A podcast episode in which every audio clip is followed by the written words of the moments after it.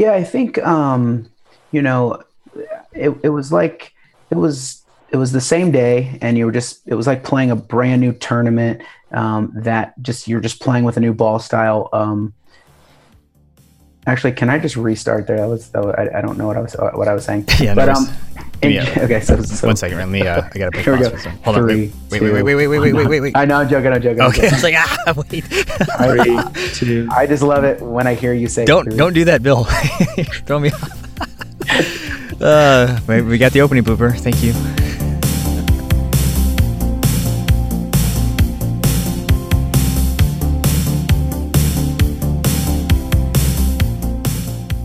Hello, everyone, and welcome to another episode of the Dodgeball Podcast. In this episode, I'm going to be recapping uh, Elite Dodgeball's West Round 1 for 2019. And here to help me do so is uh, Bill, Ryan, and Sergio Leon. Bill, why don't you go ahead and introduce yourself? We'll start with you, man.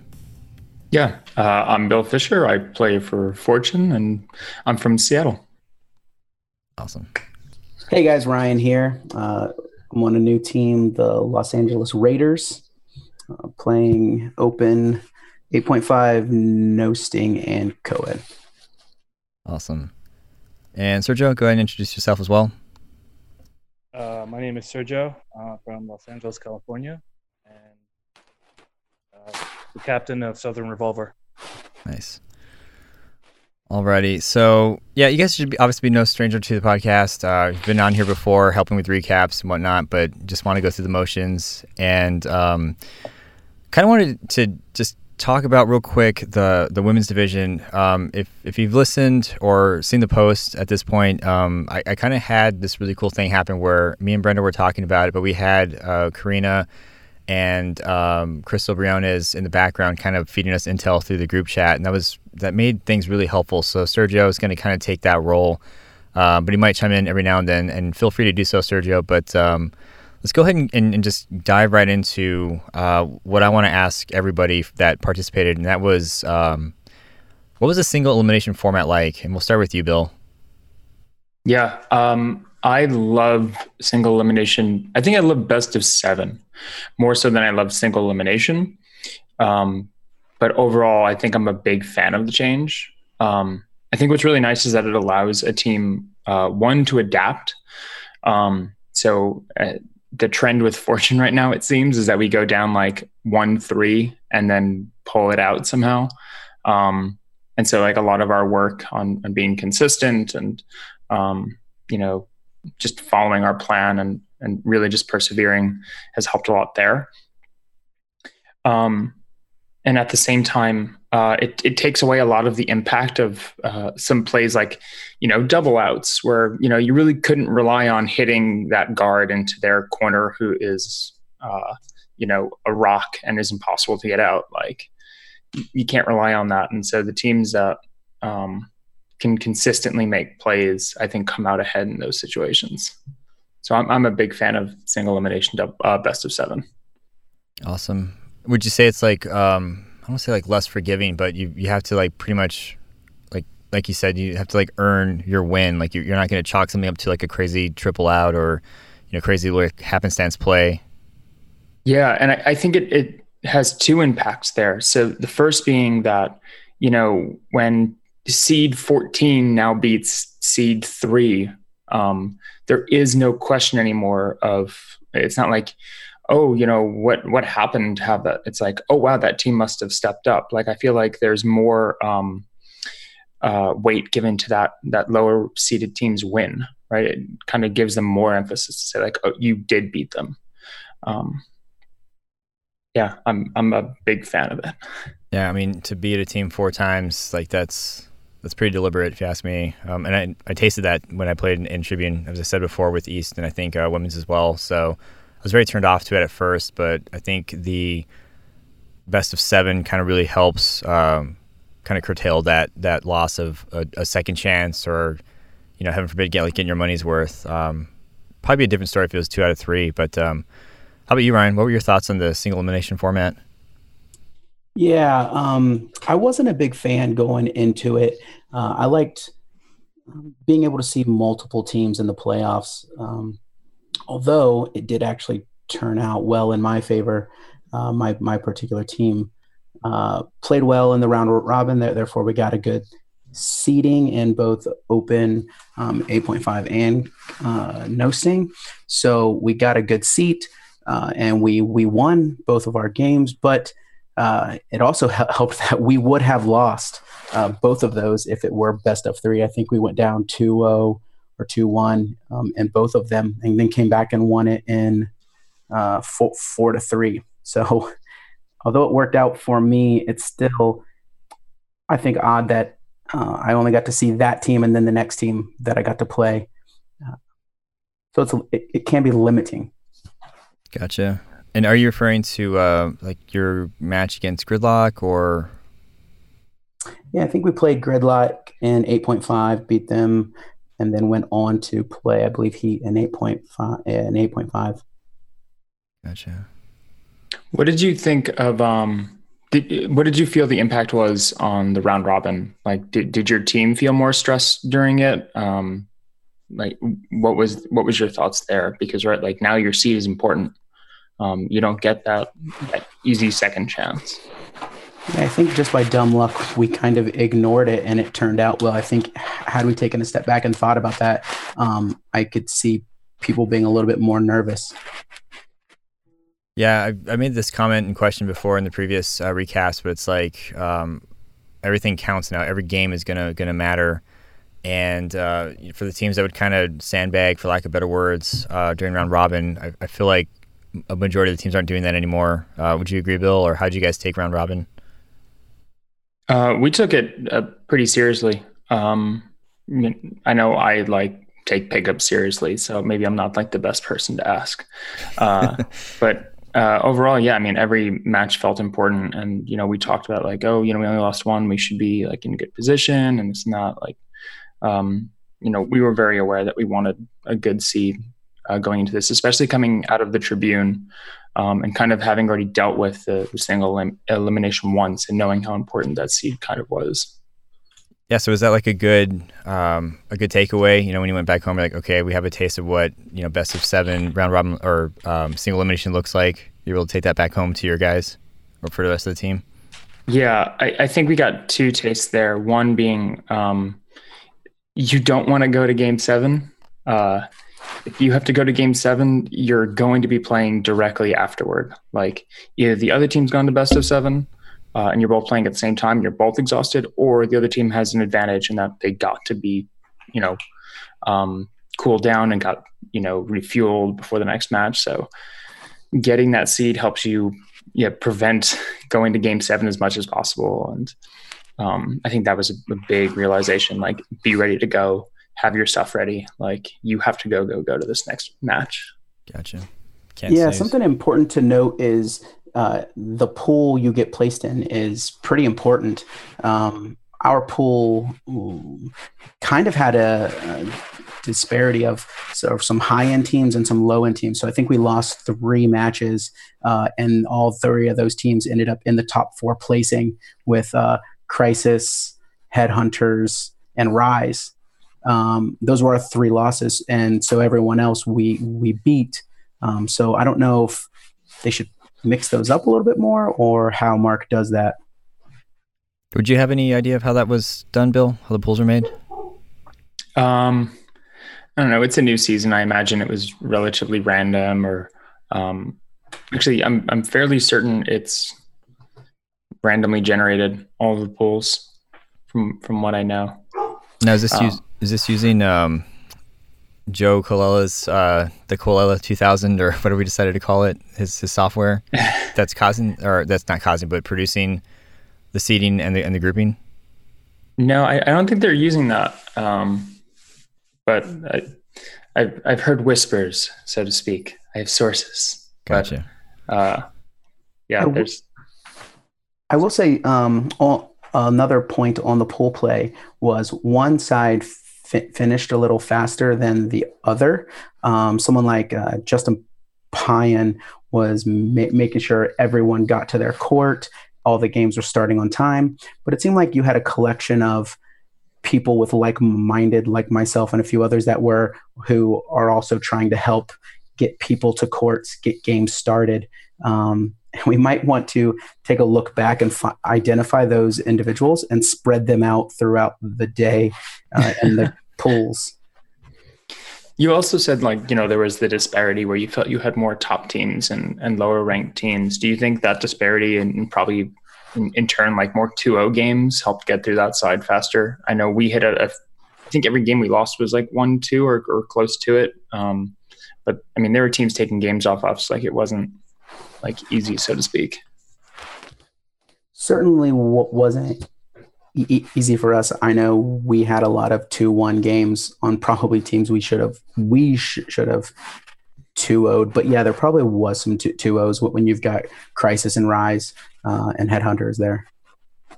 Yeah, it's that's a tall order. Crisis and Rise just looking at you from their pool is kind of a I won't say it like uphill battle battle for lack of better words, but um, I'm curious to see how it's going to play out and um, you know, I had a question. I just I just lost it. Oh, oh, not a question, a statement. So Payan, uh, apparently the guy's really efficient at running courts because this is the second time consecutively that I've heard this. Uh, last time was obviously during nationals where he was just on top of things and making um, making people get to where they were. So kind of funny and cool to hear that again. Uh, maybe people, as you said, should, should I don't want to say take notes, but maybe there should be a better distribution of, of who these people are that are um, helping run so efficiently and um, I wanted to ask, uh, since we're kind of talking about like some of the big changes, uh, this new rule, the burden. Um, what were your thoughts on that? And I'll, I'll, start with you, Ryan. Yeah, so there was there was some confusion. Um, actually, I listened on the plane ride to Phoenix. I listened to your recap uh, from I think it was the East Coast, right? Uh, yes. And they yep. explained that rule, and I was like on the plane going, "That's wrong." Um, not knowing that I had I had it wrong. So Serge from Rise did a meeting at the beginning of the day with Mark to clarify that rule. Um, I don't think they've got it right yet. Um, there's a loophole that says if one team has one ball on one side and the other team, let's say, has four, and there's still a ball off the court, um, but you still have majority, the clock is in sense frozen and you kind of can take however long you want to talk because the clock can't start until all balls uh, get back onto the court. Um, and there were some weird um, plays where team got you know 30 seconds to just do what they want and they can continue to play if they want while they're waiting on, on that ball. So uh, it, i don't know i think they've got some tweaking to, to do there. Hmm. bill you're kind of nodding your head. Yeah i i see that point. I think it's it's one probably more prevalent because of that gym that we had um, and a lot more of like the, the, balls going across and this and that. Um, whereas a, a, place like we had for nationals i don't think that would be as much of an issue. Um, and then i think at the same time if you're if you're relying on that you know to make your plays like that's you know weird. But um, i think overall it was an improvement for the other situation which was more common in which you'd have a team with a big three with a fourth ball off the court and they'd get to to throw and they'd only have to throw one ball um, and it could be any one of them and then their ball would come on the court late and then they got a free reset just depending on what ball they threw. Um, and so it gave them two two timers essentially if they knew what they were doing. Um, and that happened a lot. And that's something as a ref i was kind of confused by for a while like that you could have this doubled up shot clock just mm. because a ball was off the court. And i think that fixes that issue. Um, also most teams i guess are, calling plays pretty fast. Like i know our we, we know how to say our plays uh, depending on how complex they are pretty quickly anyway. So 30 seconds or 10 seconds uh, we, we kind of know what we're going to get across in that same time. Gotcha yeah, and you you mentioned a good point there about the uh, well, I guess let's just talk about the courts themselves. Um, they had rented some uh, poles and nets to be put up to split the courts, but I don't think too much thought was put put into like how these things are going to be uh, adhered to, to the poles. So when we started the day, every ball knocked down the net or the pole or something. Um, and a few people, uh, including my, my, myself, took it upon ourselves to like zip tie and tape everything down um, while play was go- going on in between our matches. So uh, that was a, a tough part of that gym. Gotcha.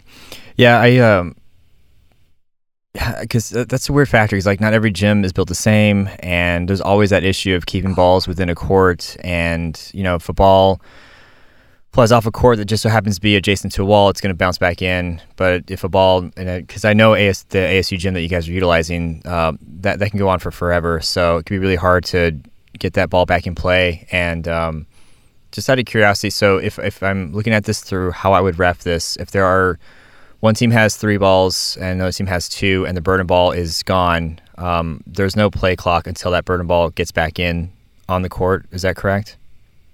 Like I, I don't start the countdown until that ball enters the court. Yeah, I, it's either it's both the burden and then also um, if like that ball is guaranteed that's off the court, no matter which one it is, is guaranteed to go back to the side that has burden, the clock won't start. So even if it's a you know um, one of the same color balls is off the court, that clock's not starting until that ball gets on the court. And so now their their countdown is for um, you know big four instead of big three with one off the court in a possible reset situation. Yeah, and to continue there, the clock stops when it's the burden side has a missing ball, but if the non-burden side has a missing ball, that doesn't matter. You you're uh, out of luck. Oh, see, I liked it until you mentioned that last part. Yeah, and Sergio's agreeing. He's saying you know that that loophole will be exploited, and you know as teams get to know it more and as the rounds progress, I'm, I'm sure we'll see a lot of that. And I wonder if that's going to cause a lot of contention and arguing. But um, because I, I might be outing myself on this, but like I don't start the countdown until all balls are in play. I, I don't feel like it's fair to penalize a team for not having them. And uh, elite, it doesn't. I don't recall a time when it's happened too much, but it just doesn't make sense. Um, to have a countdown for a ball that's like lost in the ether. Like who knows where it's at? Like I feel like for in order for the game to progress, you should have that that equal chance. Um, I could be wrong. Maybe I need to take the test. I, I haven't done it yet because I'm not going to play till round three.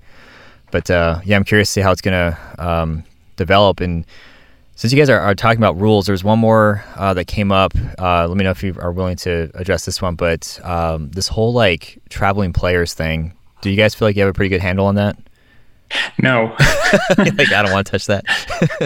no, like I, I, just don't know it well enough. I know like I'm impacted by it now. Um, and so like I was interested in possibly going to the north because uh, Mark Sweetgall is out in Chicago, and I was like, oh, maybe I'll go over there.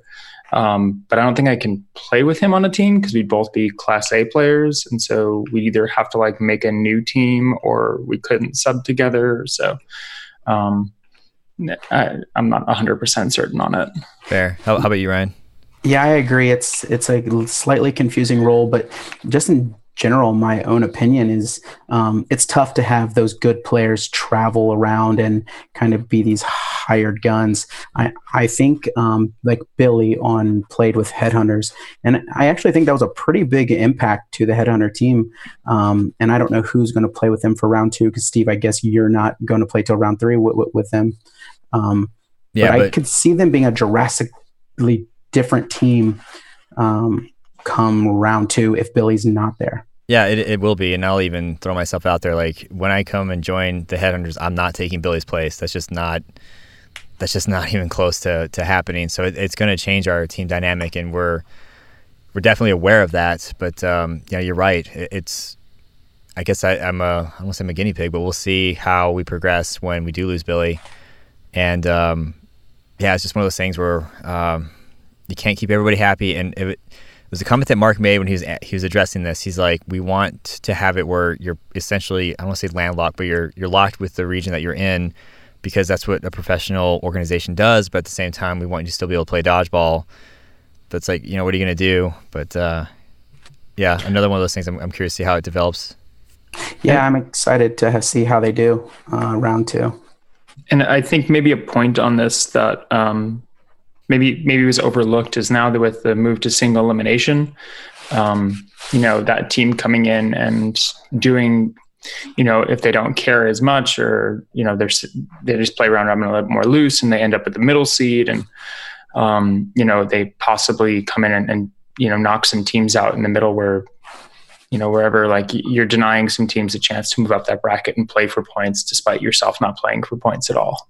Yeah, Um, or or taking a, a team that you know is going to dis um, um, go away come come nationals. That's another good point. Um, kind of want to backtrack real quick about the whole bur- burden and penalization. Sergio raised a really good point, saying you kind of you kind of penalize teams that don't have people that are shagging quick enough for them, and that's that's something you, you really sometimes you look out and you have a good player or not players, volunteers, family, friends, whatever that will shag for you, but um, just kind of going back to that consideration as well. Just wanted to air that out there. Yeah, you know, just uh, just have a player jump off the court at the start of the match if you only have six players, and uh, you Yeah, know, have them fair. shag for you. Play with five. And, and get all the balls at, in as quickly as possible. But uh, Yeah, right. That that seems like a pretty uh, reliable strategy. yeah, Something I something I noticed over the week weekend was um, some of the clickiness of dodgeball, and that certain teams will shag for other teams, but won't shag uh, for some. Um, and I mean, I, I don't know if that's fair or unfair, but it's just a part of uh, the sport that I I feel we overlook a lot.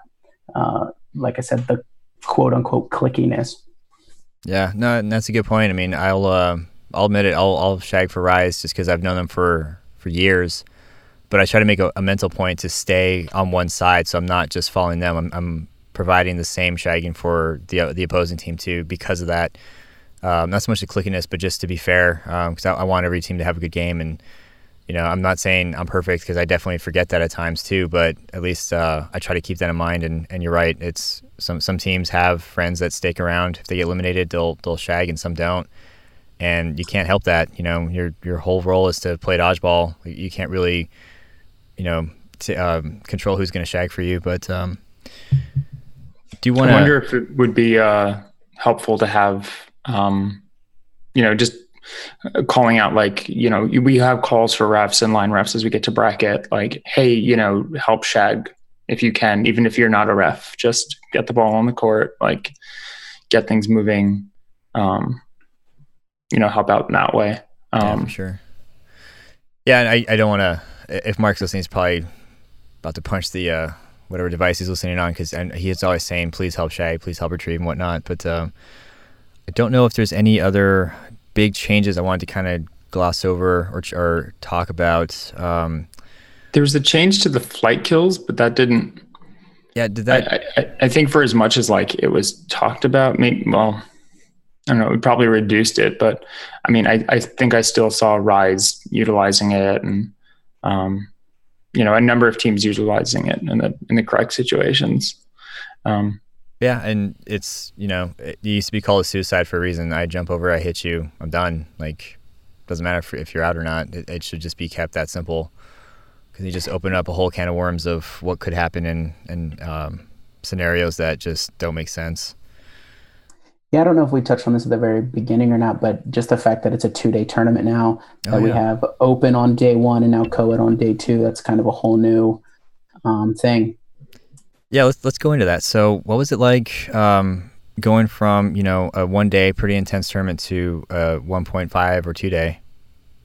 And Yeah, um, for myself, uh, I'm not a fan. Um, I liked, you know, keeping it all in a single day, getting it all over with. That way you can go out and party that night. right, And the next day, all you've got to do is explore the city or see your family and friends or travel, get, get on a plane, not sweaty and stinky. Um, I'm not sure that that I like that that two day thing, and then trying to f- figure out how to get home and uh, you know Yeah. Um, I definitely agree with those points um, in terms of like, I feel like I can take less time in like the city or I had to take an extra day off. Um, I wasn't entirely uh, pleased with that part, but um, I did like the fact that, you know, we now have an open no sting division, which, you know, I don't know if we'd be able to get through three divisions in a day. Like, I don't even think we get to do that at nationals yeah, where tough. we have all the time essentially. Um, but uh, I think one one call out I did have is that day two, um, I didn't really get the chance to warm up just from going through like the captains and the refs meeting, and there there weren't like a ton of balls out at the beginning, and uh, it ended up like uh, my arm was already sore from the previous day, and I like locked my arm up just from like throwing too hard too quick before getting proper warm up, and like warning if you're playing two days in a row, make sure to warm up because. I, I had to sit for like four or five matches just to get my arm back to like a normal position. Um, and that definitely slowed me down throughout that that second day. So the physical demand really is is evident. It's it's it's another element you have to plan for or prepare for going into day two. Oh yeah. And what is so? What was the sh- the the shift or the justification for another day? Is it because they want to go through all the brackets, or because forgive me, but can you, one of you guys tell me like what took place on day one and what carried over into day two? Yeah, so first day was uh, open 8.5 in the morning and then open no sting in the afternoon. And then the next day was co ed uh, no sting in the morning. Okay. So if you wanted to just play pure open 8.5 and no sting, then that's it. You're good. You can go party Saturday night and fly home Sunday ish, maybe. Yeah. Okay. And I think some people might start considering that. Um, it, it's it was yeah it was pretty tough to wake up sore and tired the next day. And then um, i don't know something too is that a lot, a, lot of teams let, like to play with their open team and then completely switch it up. Don't keep the same players and go play on a new team. Yep. Um, for some reason that just felt because it was a new day and there were a lot of cool new teams um, it i don't know it didn't feel like everyone was taking it as serious um, the second day, but that could have just been my my observation. Um, I'm not sure. Yeah, I, I, know a lot of people say like, "Oh, I'm only here for open, so my co-ed team's for fun." Um, I, I hear that a lot, and and honestly, uh, that's kind of why we're skipping co-ed, recapping uh, this round. Um, obviously, there'd be a lot to talk about, and the whole would be like another episode in of itself. But just for the sake of time and, and making sure that I'm pretty thorough with women's as well as as open. But um, yeah, I agree with you, Ryan. I hear that a lot, and I'm not sure if you had anything to uh, to add to that, Bill. Because I, I, did uh, want to ask something else too about uh, day two. Yeah, no, I I think Fortune at least takes co-ed very seriously. Um, I mean, when we started the team, like we had uh, like co-ed completely in mind for it. Um, so like we were fortunate is the eight of us like a hundred percent. Um, and I, I, take co-ed just as seriously as I do anything else. Um, yeah. I'm giving it my all. Like I'm, I'm leaving it all on that court. Like, cause to say I'm going to give my open team my all and then say, oh no, Lizzie and Kayla are here. So I get to play down. Like, no, like uh, I'm going out there and I'm playing just as hard for, for them as I am, you know, anyone else. Gotcha. Yeah. And I'm sure a lot of people echoed that as well. Um, for me, I, I, it's just another chance to play, um, and I and I love it. But I I know that uh, some of my teammates are there for open, and it just that just has to be the way it is for for the time being. But um, I did want to ask about day two, and there was a time zone change that the rest of the world did, and Arizona just doesn't want to do it. So what what happened there? Because uh, I saw some posts saying. Uh, Arizona didn't change. You still need to be here at this time. So, um, Ryan, you want to kind of start with that?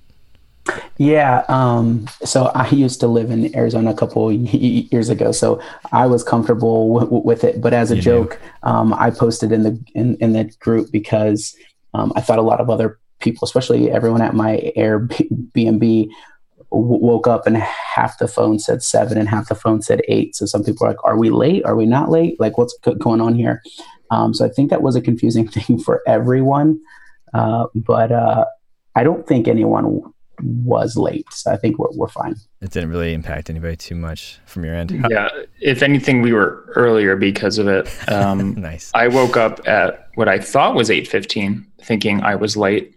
Um, for then uh, my teammates to tell me, Bill, go back to sleep. It's 7.15. What are you doing right now? Um, and sure enough, I heard that from a handful of other people. I think uh, Anthony, who's in the hotel room two rooms down from me, said the exact same thing. Like, uh, you know, the rest of us are they're they're out like rocks. It's just like he was wording like, no, it's it's seven fifteen. They're good. I think my phone thought we were in Denver for some reason, so it didn't swap the time zones appropriately. Yeah, that was real cool. Um, but yeah, it's the the common story I heard all day of like waking up too early and freaking out, and then not getting that protein bar or this or that, or forgetting something because of the chaos. Yep, I uh, a lot of my soldiers had the same problem. Like our phones didn't update, and like obviously we woke up when we were supposed to because we had like night shift do that for us. But we're just like, we know we don't change. Like what, what's going on here? Um, so I, I, think that impacted a lot of people in more ways. I think for some reason the phones weren't one on board with uh, Arizona not changing, but um, I think for for the sake of Mark, it's like, well, good, everyone's here now in time. That that should be should treat people like that moving forward. Um, I think uh, that's all the high level stuff. Um, actually, no, I, I kind of have like this weird question I like to ask. Um, might be difficult to answer, but I'm going to do it anyway. And that's uh, just kind of asking your guys' is like overall like opinion on what teams or, or how has the competition changed since the last elite. Um, and Ryan, maybe I can start with you. Like, just what was it like coming into round one after you know a couple months break, after coming from nationals? Um, just what, what were your like feelings or thoughts or takeaways? I guess, for lack of better words. I'll work on re- rephrasing that question in the future.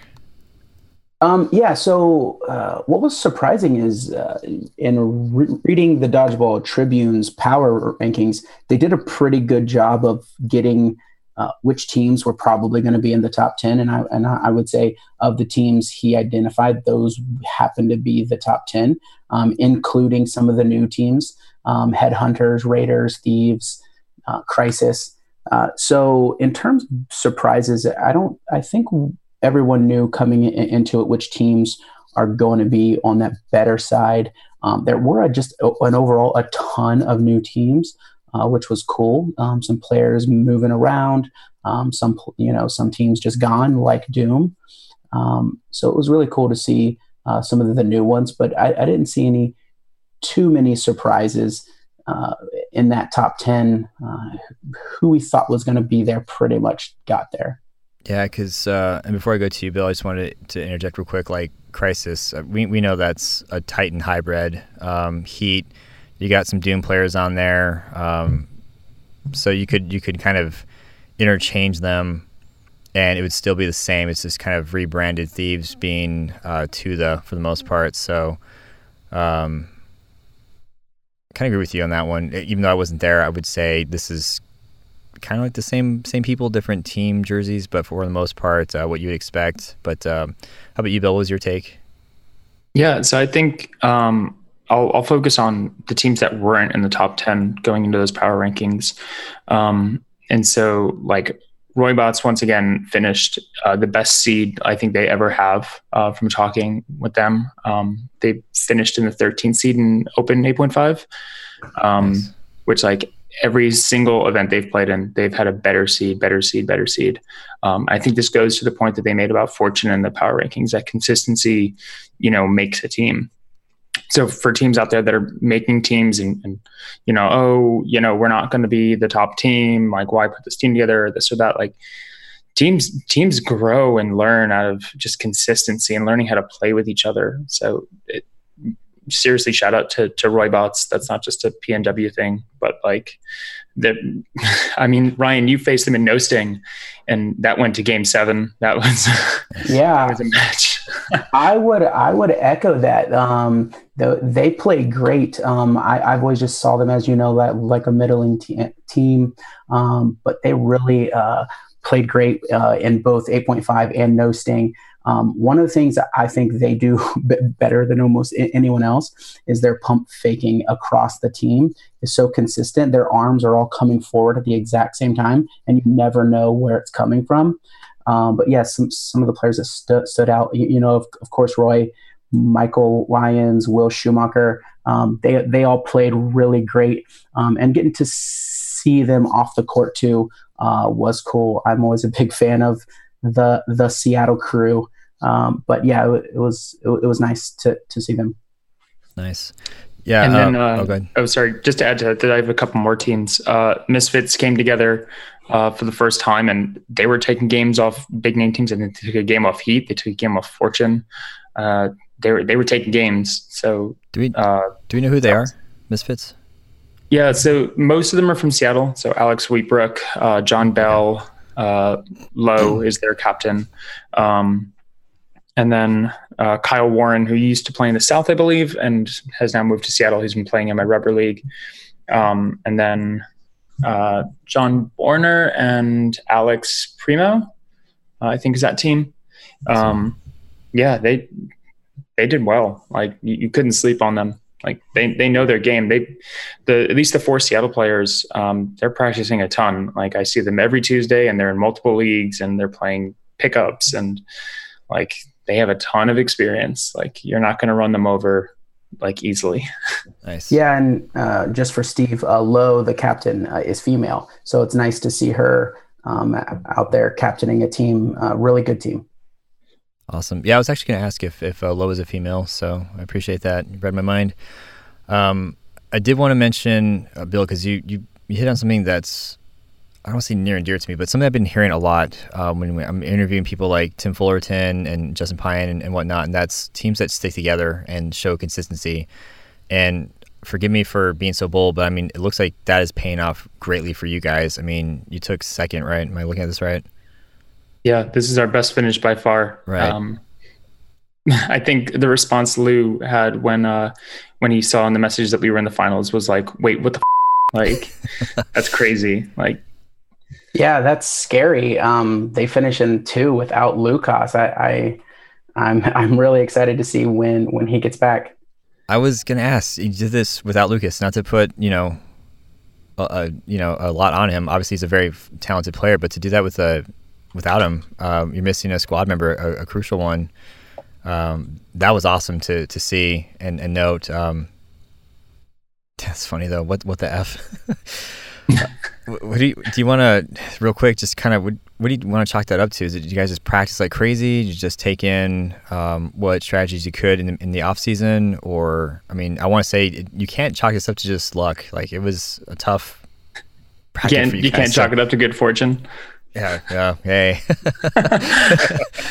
oh man.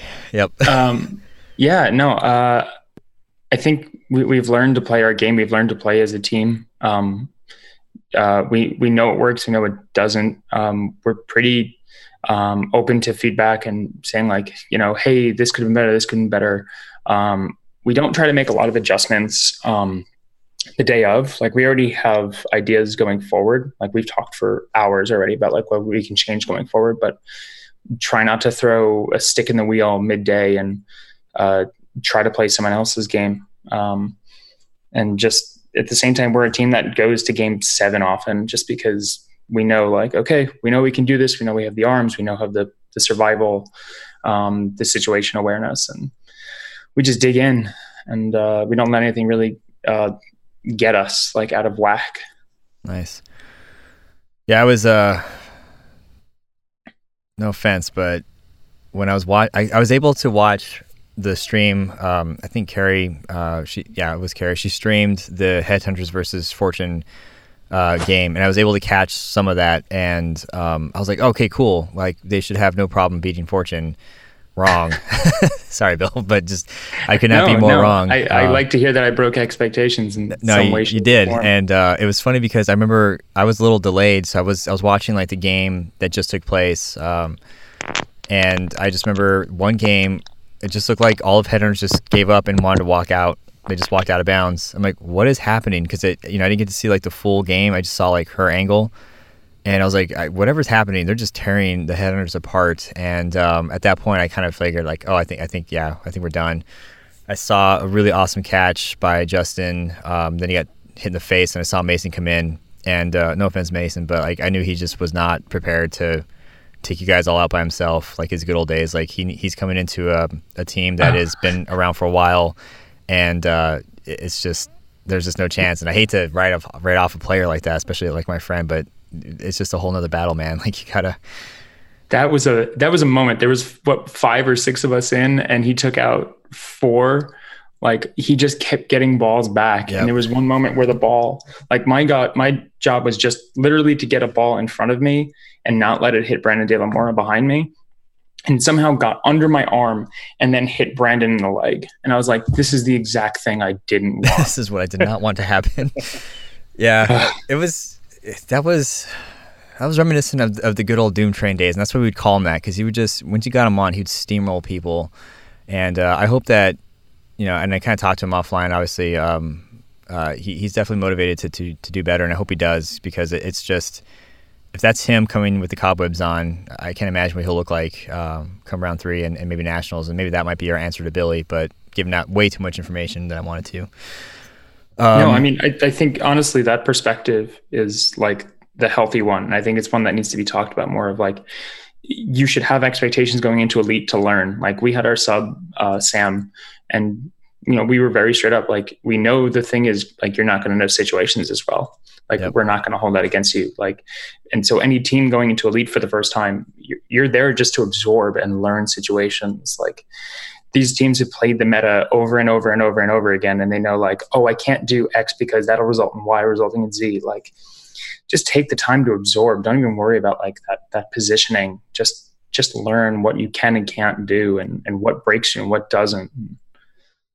There's yeah. so much to learn in this game. It's it's not figured out a hundred percent. Nope. And and to kind of caveat or pick on uh, piggyback on what you said, like it's again, people like Mason, like the OGs, for lack of better words, are used to being able to steamroll people. But what do you do when that team doesn't budge? They don't they don't give in just because you're charging them. Like just changes everything. And so it's awesome to to see that that's a development, especially for me who have seen dodgeball progress for so dang long, from 2004 or five to now. It's uh, the old tricks that you used to have don't work anymore. Um, you gotta you gotta train, you gotta practice, and you gotta change it up. And it's just, it's just exciting that I still get to be a part of it um, this late into the game. But um, let's go ahead and move on to some of the teams and players. Um, and Oh, actually, let me backtrack. What happened to Lucas? Why wasn't he there? I meant to ask that.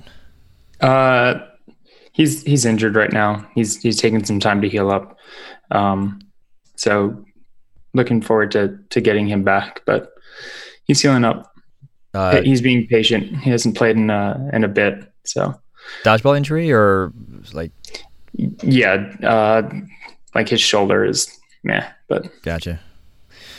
Well, hope he gets a gets a speedy recovery and you see him in round two. Um, scary that you guys went so far without him, but uh, it's a real testament to what teamwork and cohesion can do for a team. So, all you guys that you know may not have had the showing that you wanted and are thinking about you know reforming or breaking up, you know, take that in mind. Like, just see what consistency, consistency and practice can do for you. But um, yeah, no, and I mean to be clear, like there were doubts, but like we went and we we did what we could with what we had, like hundred percent. Like you brought it. Anyone that tells you we were 100% confident going in, like no. even before the Tribune tournament, like I think the Tribune was a, good indicator of like, okay, you know, we can we can do this. For sure. All right, so let's go ahead and get into um, some of the, some of the teams, um, players, and whatnot. And I'm thinking, uh, Ryan, you took a lot of really awesome notes. So I think we can kind of just start there, and then maybe round out with just a quick review of the bracket. But um, Ryan, you want to go ahead and start with uh, your notes here. Let's just say overall. Yeah, I'll touch on some of those. So um, yeah. there was a new team called Harikari, I, I believe. Um, I think it, in Japanese it means seppuku or su- suicide. Yep, um, I think that team picked up Super Dave as kind of a mentor. Um, some younger-ish players. Um, so uh, excited to see what they're going to do. Um, they've got a standout guy, I, I, I think, um, in Marshall Winterbotham, I think his name is. Um, he, I think he played good in, in all of the uh, different divisions. Uh, so he he stood out to me. He played last year with the Wild Cards, right? Yeah. Marshall Witherbottom, Botham. Uh, someone else, uh, Arsenal seemed like they just had a like a almost a brand new team. So they've still got, uh, I believe, Corey um, and who else is still on the team? Of course, Eric Jones. Um, but some of the newer players like Terry from Doom, uh, Brett from Riot, uh, Jeremy from Force, and Marco from Shade. Uh, okay. And so that that was like playing a brand new team. I think they um, are going to continue to play together and work out the kinks. Um, but they're going to be, I think they'll be a good team um, uh, later in the season. And you had a, you had a chance to face off against them uh, Ryan? Yeah, Yeah, we played them. I think we played them in most of the divisions. I th- think we beat them each time we played them. Um, but uh, it was definitely some really good, good games. Hmm. How about you, Bill? Did you get a chance to play against Arsenal, the new, the new no, Arsenal? uh, for better or for worse, me and Ryan, I think we're on opposite sides of pool play all day. So Oh, I did gotcha. not get a chance to go up against Raiders, unfortunately. I really, really wanted to, um, because I saw what you guys were doing with the catching game, and uh, Ryan's uh, smirking right now. I'm I'm ha- happy we didn't play against Fortune because they probably they probably would have bested us. Well, I definitely want to talk more about the Raiders, but I want to save that for your match against Gridlock, so we can kind of deep dive deeper into what you guys are doing and Sure. the team A couple other composition. shout outs to some LA teams. Uh, there's a new team called Snipers. it's got like Markel, Joe Grant, uh, Robert, um, Markarian, M- Munchie, and Mitch. Um, just a bunch of fun guys um, out there, just just having a good time. It, it it's fun to play dodgeball against teams like that, and uh, LADC, which has a lot of the guys from uh, EXO, and then they picked up uh, Nick Factorin, Corey Fajerski, Urson and Jamie. Um, and those teams are just just really fun to play play against. It's always smiles and great plays, good catches. Uh, and I at the end of the day, like that's why I'm there. Nice. Well, real quick, um, Connor, which one? Connor's last name is um God, I'm blanking on that. Give me a second. England. Heelan, yeah, Connor Heelan, yeah. Colin. Okay. And then uh, Robbie Weber, I'm guessing. yep. Okay. And what does LADC no- uh, stand for? Does anybody know? Los Angeles Dodgeball Club. Los Angeles Dodgeball. Okay. They play on the soccer team that we have, uh, Los Angeles United. Ah, actually, speaking of the devil, so no, no EXO, Sergio, and we're, you weren't here for round one, right? No, I was not at round one. Gotcha. Do you want to explain why, or is that personal? Uh, I just um, after my team quietly dissolved uh, through Colin's article, I was able to form a new team for the South. Oh, I see. Oh, okay, and that's why you are the um, Southern Revolver. That makes sense. I should have picked up on that. that's why. That's why you're here, though. okay, awesome. Um, okay, cool. And then I wanted to ask about um, because you said you're here for all smiles, and then I'm noticing on your notation, and I have a vested interest in this one. Headhunters, not fun. Not fun to play against. All scowls, no smiles. So defend yourself, sir. Yeah, so uh, um, so uh, me, I've played now for coming up on five years uh, of uh, elite, and so I haven't really played against many of the players on the team, at least the, the bigger names that are coming back to, to the sport. So it was my it was my first experience with, with them, and I, I'm going to be honest, I, I didn't have a lot of fun playing against them. Be, and I, I don't know if it was just they were coming out with some cobwebs and they were taking it very seriously, and they they wanted to show that they've still got it. Um, but it was a very serious game. It, it was not a fun, great play, good job, you know, pat on the back. It, when when it was uh, over, it was scowls and let's move on. So uh, I wasn't the biggest fan of the headhunters. Fair. Um, I wasn't there, so I can't. Uh, I can't answer to that, but I can kind of hy- hypothesize with you, and I'll tell you. Yeah, there, we we do have a lot to prove because we're coming out of the gates with um, a bunch of older names, older players, and it's. Um, I don't want to say it's grounds to take everything so seriously because I definitely don't do that. That's not my style. Um, but I think there was just a lot to prove, especially being in Arizona, especially with some of the not commotion or hype that was was centered around us. But um, I think they, um, since I can't say we because I wasn't there, but I think they kind of established. Yes, we, we're we're still pretty good. Let's go ahead and move on to the fun aspect of dodgeball. But uh, I will scold them in the group chat after this because Well, I, I got a question. Didn't they have Jake Mason on the team? for, For no no sting. sting. Yep. Oh, okay. And I would imagine scowls go away, smiles appear. I would hope. That's what I was going to bring up. Well, there was there was an excellent play that um, somebody got on vi- video where Jake finished a game by catching Glenn, Yep. and immediately Glenn smiling, giving him a hug, and, and, and like that's the dodgeball that Yeah. I like to see. It's like, hey, you caught me. That's that's great. Not like you caught me and I and n- now I'm mad. Yeah. Yeah. I think I want to like touch on that for a second because you brought up the all scowls and like I I saw like a lot more like you know going through the huddle and like having like fun with teams. Like you know we played hard and the second was over like you know we were talking and this and that like um i wonder like one i think maybe everyone taking the rest ref test led, led to like fewer situations of like rule ambiguity and um, you know arguments caused by people not understanding the rules or, or something. But like overall like the vibe of the day was so much better um, than I think I've seen at some previous rounds. Like less fighting on the court. Nice. Um, play just kind of went. Uh, there really weren't a lot of tempers. Um, I, overall, like uh, everything that happened, like team to team stuff. This was one of my favorite events. That's awesome. Yeah, well, chalk that up to uh, the tediousness of the rules and rules go up, uh, smiles go up. I guess. yeah, can. disciplinary committees and people yeah. taking their outs because there's video cameras everywhere. Maybe it's because I got that 4K camera. So playing with Fortune, uh, you have every little detail. yeah, use that. Um, yeah, between the, the, the two of you, um, not to stir the pot, but were there any any meltdowns or any you know yellow cardings or just or has do you do you kind of echo what he was saying, uh, Ryan? With, with, the exception of the headhunters, but was the most part festive and happy? Yeah, there actually were a couple of yellow cards, and I don't know the details about them. Um, I, I, mean, I'll say our our game against Headhunters ended in a yellow card. Um, the big guy, I think his name's Brian, uh, suicided Cliff from like two f- feet away, and Cliff just like went down into like a turtle. Um, and Brian just, I think, had too much momentum and just kind of bowled over top of him. Um, and I think his leg did make contact with him, so he got a yellow card um, by making contact with, with, the other team. But um, I feel like I heard there were a couple of others um, that, again, I don't know. I want to say there was a scuffle between Andy and Pyan at some point. Hmm. Um, I, I'm sure it was, you know, hugged out, but I don't know the details of that one. I just saw some commotion on the other side of the gym. Gotcha.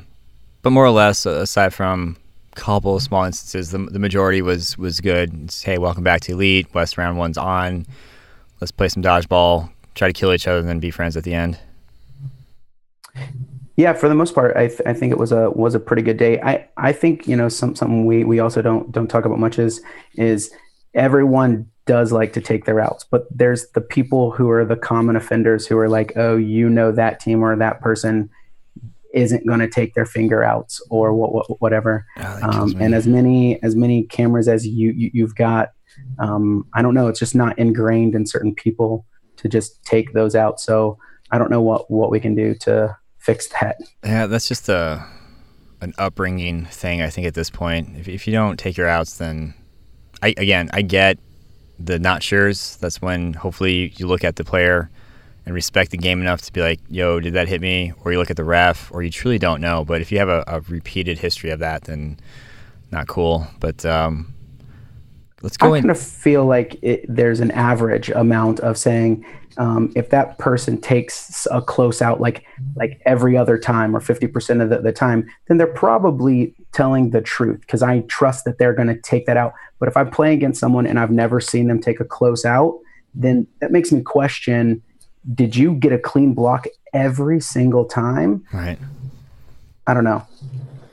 Yeah, it's interesting. Um, I don't know. Maybe with more cameras, that that might weed out some of the the stragglers to, to doing the right thing. But um, who knows? But I, oh, good. Well, oh, that and like the photos. Like right now, if Vince Marchbanks is commenting on a photo of you at Elite, like, ooh, uh, that's not good. he's nailing you for something right now. Yeah, he's uh, I, I kind of like that to be honest. I know it. I know it causes uh, it's like swatting the beehive, but just just don't do it or or you know own it. Hey, sorry, I'll get better next time. Um, Wait, who's he nailing now? So there's a couple. Uh, there's like three photos. Uh, one was from Nationals 2018 where he commented interesting, um, where it looked like it hit the hand on a blocker uh, and then uh, some emoji reactions to possible uh, pinching of no sting balls. Oh boy. So. Sergio's saying uh, more photos, the discipline committee, and uh, those outs will be looked over. So that's good. Um, kind of like the oh, was what what what it was uh, one of the AFC championships, NFC Saints versus Rams. That late or that Oh, bl- like blatant hit um, has like a retroactive penalty now. I don't want to get too much into football, but I like that. I like that.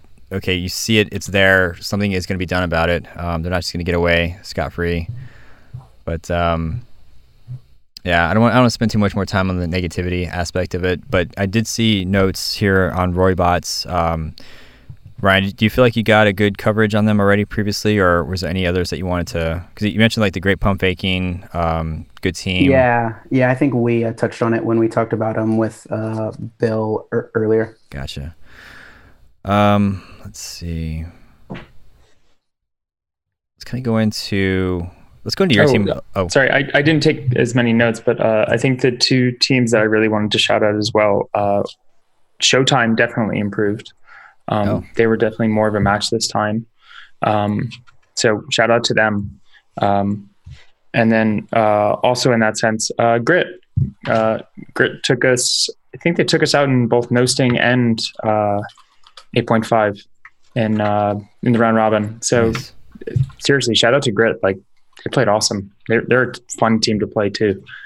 they're a fun team to, to play with. I I'm I miss them. Uh, Yeah, and to follow up there, um, those are LA teams, and right now without Doom, we've got a, you know, you've got the Raiders, you've got Gridlock, um, and Thieves, uh, but you've also got, you know, like you like, like you said, the the Showtimes and, and the, the the Grits, um, and Doom didn't really necessarily practice a whole lot with that with everyone else in Los Angeles. So for a long time, it's just been pretty much the teams I just named.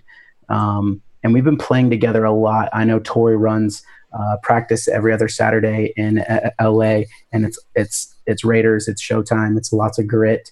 Um, but uh, I think everyone's just improving ourselves by continually playing playing a lot of 8.5 in Los Angeles. so that's how you guys are staying sharp. Then it's um, kind of what what Tori's helping out with with uh, keeping 8.5 alive.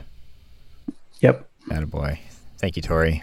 That means a lot to me. Just seeing 8.5 still, still clinging. Um, but let's let's let's kind of talk about more about the Raiders. Um, I do want to know about your match. Let's see. I think it was the first one against. Uh, let's see. Do, do, do. Scrolling down in the brackets here. While you're finding it, shout out to Cliff. I messaged him personally, but Cliff's catching. Uh, I watched the the Heat versus uh, Raiders match, and Cliff was just a catching maniac. Oh my god, Cliff Ferry. like yeah, like on his butt making catches in like dangerous situations. Like uh, Cliff, I want your jersey. Is that's a new that's a new compliment now from dodgeball like the ultimate like i want your jersey that's awesome um yeah and if any any more pop up as we're talking I mean please feel free to to just chime in there with with the shout outs that's that's what this is all for. But um let, us go ahead and go into your match with gridlock uh, ryan because i want to hear about them what they look like and the fact that you took them 4-3 what do you recall from that battle? What was that like? Yeah, it was uh it was a really close it was a really close battle. Um to start off. I think uh was, I think there was like a one on one with Joe Fernandez and Cliff and Joe Fer- Fer- Fernandez caught Cliff to go them up 1-0 Whoa. on us. joe fernandez caught a 8.5 ball Yep, caught From- an 8.5 from ball Cliff on I purpose? it wasn't even wasn't even his stomach. It was like up by his like his his, his ear. Um Oh, my. and yeah, got his hand, hands on it. It was a really great play. Um but I kind of feel like we're evenly matched with those guys. Um, like I said, we we we see them around, um, and yeah, it was it, it, so our match with them went one one one one one one, and then nice uh, I think Raiders took the final two to to win it. Uh, but it was they've got great catchers. They've got they've got really smart players, you know, in Miles um, and Kale, Josh. They just like know they've got really high dodgeball IQ. So it's always a fun game to play against them. Yeah, they're they're a fun fun group, but you know if you take your eyes off them or you make a mistake, they'll capitalize on it. And uh, if Joe's catching, that's that's awesome. I know I'm giving him a hard time, but uh, good on him. And um, I think the o- only thing that gave us an edge against them is that um, for the last like six months, the Raiders have been just been practicing constantly together and working on our game. Um, and I don't I don't think Gridlock gets to practice together as much. I think they show up and rely on well, we've done this for a long time. Uh, we're we're going to be good, um, and they they they do. Uh, but yeah, like I said, we've just been practicing together a lot more recently. Yeah, forgive my sophomore, uh, you know, ness, but like I watched like a 2014 match of like Doom versus Gridlock, and I was like, oh, this team's been around for like ever. Like I did not realize that. Yeah, no, they've. don't know how it took me this long to figure that out. And, and Ryan, you have a really good point about teams that have existed for so long. They kind of just chalk up preparation as just the experience that they've had for so long, and they'll just show up without practicing. And eventually, now they'll lose to teams that do practice. So I'm glad you brought that up. And again, for the teams out there that are frustrated or not knowing what to do next or not sure, it's practice, man. It's uh, it's conditioning, it's practice. That's what's going to be the make or break when two teams are kind of even matched in terms of talent. But um, to, to, go back to what you're saying, Bill, yeah, they've, they've been around for for quite some time now, um, longer, I think. I want to say like 2011, 12 maybe. And I know it's because everybody loves their their jerseys. The, the collar jerseys are like a trademark gridlock thing, and everybody loves them for it. But um, let's go back to. Do you want to talk about your match with Rise, Ryan? Um, you know, our match with Rise, I think we took one off of them. Um, and then we played them earlier in the day in round, round robin. And I actually would think we went two and one against them too. So, um, they're, you, you know, they're, they're classic Rise. They, they play smart. Um, yeah, like I said, we were able to take a couple of games from them, but, um, o- overall just slow and steady wins the race there. Yep. Uh, so I don't know. I think I think in terms of my my team, we need to slow it down just a little bit um, and try to play play each team um, uh, with the strategy that's going to fit that style. I, I, don't think you can play Crisis the same way you're going to play Rise, um, and you need to com- come in with a strategy of who you're playing against. Yeah, Rise is definitely slow and steady wins the race, and they will they will kind of make you play their game unless you can get a, a good jump on them. Um, real quick, sir, just saying Gridlock is rebranded Elite 8 team, uh, formerly the Dream Killers, and I'm remembering now that team name, and uh, that's exactly why you're here, Sergio. That's awesome catch, man. Fun fact. So 10, 2011 is about when they started to, to appear. Um, to touch back on uh, an anecdote from earlier, so you went 4-3 against Gridlock to go against Rise. Like, how fast did you have to play that match afterward? Okay. Uh, did you have time or was it like straight into it?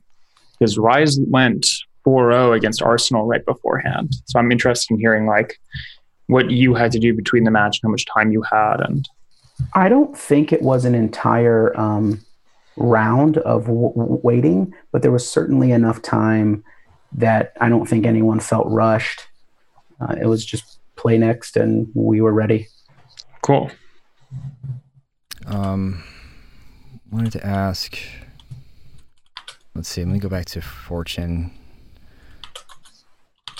So your first game was uh, against Thieves, Bill. Yeah, that how was. was uh, how was that? That was a, a, good match. I think they took the first one off of us, or one of those early ones. Um, but a lot of credit to like uh, Ruwan on that one, and uh, just a lot of like you know hitting our shots. Um, we had a couple uh, nice opportunities where like hitting the shot and getting the ball back from it. Um, and but uh, like a lot of catching. Uh, I know Ruwan uh, caught a cross court from Glenn to to end like one match, and um, just very fortune esque play like that. We got to play our style. We didn't have to make any um, major like changes or anything like that. Just cool. We know the play. We know what we're gonna do. It was very uh, like step by step for us.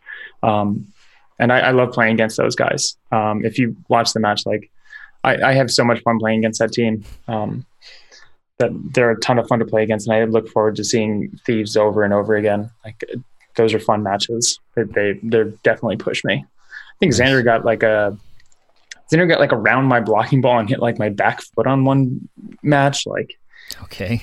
it's it, it was a weird shot, but he he got it. And yeah, I look forward to playing them more. That's pretty pretty dang impressive with an 8.5 ball foam. Sure, whatever you can make that ball teleport if you wanted to, but uh, with an 8.5, that that's pretty that's gnarly. Um, and they what seeded eighth, so obviously they did pretty good for you know 8.5 not being their thing or not being their their preferred preferred ball choice. yeah, Um, oh, Glenn was catching all day. Like every time I'd, I'd be watching a, a a Thieves match, Glenn was was making catches. It, he's he's nuts. just a black hole of, of balls to catch. Um, well, speaking of, of teams whose 8.5 isn't really their thing, what can you tell me about Heat? Okay, so that's the match I watched right before this, just because I knew that was going to be like, you know, the the one seed uh, going down to Fortune. Uh, that was, um, oh, now it's all going to go right out of my head, huh? Since you put you on Um, the spot. yeah, uh, Vince did a great job of like, I don't know, like playing against Vince is something else. Um, but you know, there are some times where we got him out, or um, they would take those those shots off the rush, and uh, they'd either hit them or Mark would somehow survive it. Um, that was always, I don't know how Mark does it. Mark staying alive. Um, Mark Sweetcall on Fortune, just to make that clear. okay, I was like, um, uh, Mark uh, Acom? uh yeah like once again though like a lot of uh it shows our like perseverance like i think we went down 2-0 we came back and tied it up 2-2 they took the next one um and then we took the next two back to back um we got lucky in game seven where a ball hit uh think it was hodge or, or someone and uh, bounced up and Vince tried to catch it and I guess went off balance and, and couldn't make the the catch. And so we ended up with the double out and um actually I'm trying to see someone yeah I think I, Ruwan really stood out in that match. Um like the whole team really like you know we, we played our match we, we played our game and we persevered I'm, I'm really proud of us with that match I was really going to say perseverance um over overcame for that match. Um, yeah, because I was I was wondering what happened. I was expecting, you know, with Vince uh, being as uh, as much of an impact player as he is, uh, I I was not surprised to see Heat take first seed. Um, I was expecting a little bit better of a finish, especially after all the uh, the meme uh, talking that took place. But uh, I'm curious what's going to happen now. Like they're going to go back and regroup, and then uh, are they going to come out stronger, or are they going to kind of sit? I think they're tied for fifth right now. So I'm just curious at what changes they're going to make. Because I know one thing about Doom is um, that they they'll change and, and adapt as needed when uh, something isn't working. Same thing with like teams like Rise. So I, I'm, I'm not uh, not immediately going to write them off. Definitely going to give them some some fire memes in the next coming days. But uh, I'm just curious to see how, how it plays out. But um, Also, like shout out to Isidro. Like he says he's not an 8.5 player, oh, but he whatever was he making so is. catches that were gnarly. Like it's That guy. it may not be his ball, but it's a ball he does well with. I wish I could just watch what it's like from his point of view and just experience what he's experiencing when he snags balls out of nowhere. Like he can go on such a hot streak and just catch virtually anything within like a three foot radius of him, or he'll run across the court and still snag a ball at some that you know you're not even trying to throw that at, the guy and he'll still gobble it up. But um, that's what I like. I like because they, they obviously like foam, they like no sting, but I like seeing them do really well in 8.5. It's just good to see that talent kind of go across all three. And uh, yeah, Cedro, if you're listening, man, you, you are an 8.5 player. Maybe not by by preference, but you know he's still pretty solid solid player. Um, kind of want to go back before we go into the the final match. Obviously, Crisis is going to be a team I really want to talk about. But were there any other teams um, that that stood out that we haven't really covered? Um, I know we kind of talked about some of the more Pacific Northwest teams, and this can go to you too, Ryan, as well. But any teams kind of like in this second wave that we haven't really addressed? I know it was awesome seeing Yastuvo come back. Um, bummer that they took out my old team Grit, but also kind of cool and of course they would have to face headhunters. So there's there's not like a, a rivalry or bitterness, but there's like a friendly competition going on between those two teams since way back in like 2009. So unfortunately, I missed that. But um, what other teams were out there? Like I saw Smash, um, Dystopia. I got shout out to to Havoc, like Havoc, Havoc and like in the entire tournament, um, especially uh, Tim. like, they, I don't know if, if maybe uh, like they they just like stepped it up. Like they they were a tough team to to face off against. Like I saw intensity from them constantly. Like they were going for everything. They were following through with everything. There was like uh, a lot of power in everything they did. Like nothing was easy or, or given up easy. Going for every catch. It, it Havoc is a solid team. What's yeah, that? I agree. And and the change from not having Brody to adding Kenny uh, was, uh, I think, changes their dynamic just a little bit.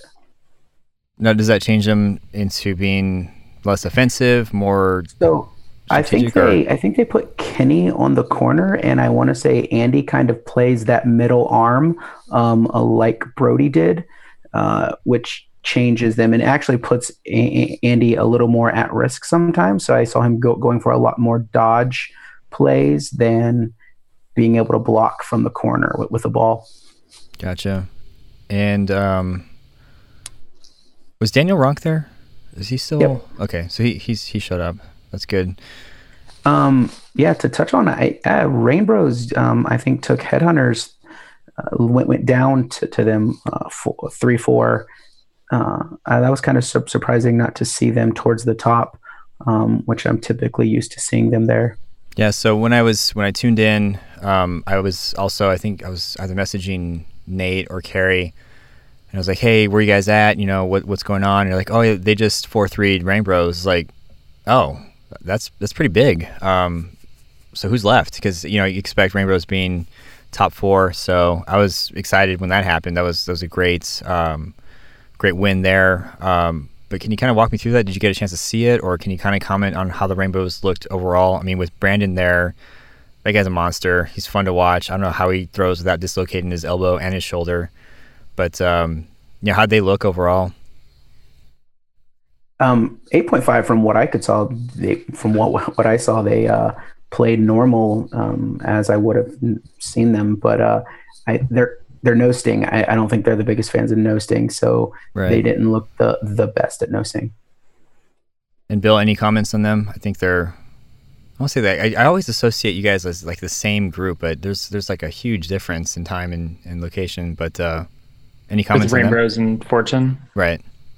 I mean, so before like Fortune was formed, like, and we had uh, we would play like PNW teams constantly, like when they were tacos and pizza, and they came as uh, Rainbows before the first time Fortune ever played together um, at the Seattle Dodgeball Classic. So, I mean, we've we've played with and against them in various forms for at least the five years I've played together. And, I mean, I know the Portland Seattle rivalry goes on for years and years and years, and has not always been as uh, nice as it is uh, as it is now. Right. Is uh, speaking of rivalry and whatnot, is Michael Koiv still a piece of crap? Still a bad person? Don't answer that. uh, I do have a serious question though. This is for both of you. Um, Bill, were you Team Taco or Team Pizza? Before Sergio asks. Oh, I'm I'm from New York, so I'm Team Pizza Man. Like, nice. if I didn't say that, like, I I wouldn't be allowed back in that state. Fair enough. How about you, Ryan? I would call myself Team Taco. Team Taco. Sergio, I need to pull you back online. What are you? I don't think we ever established that.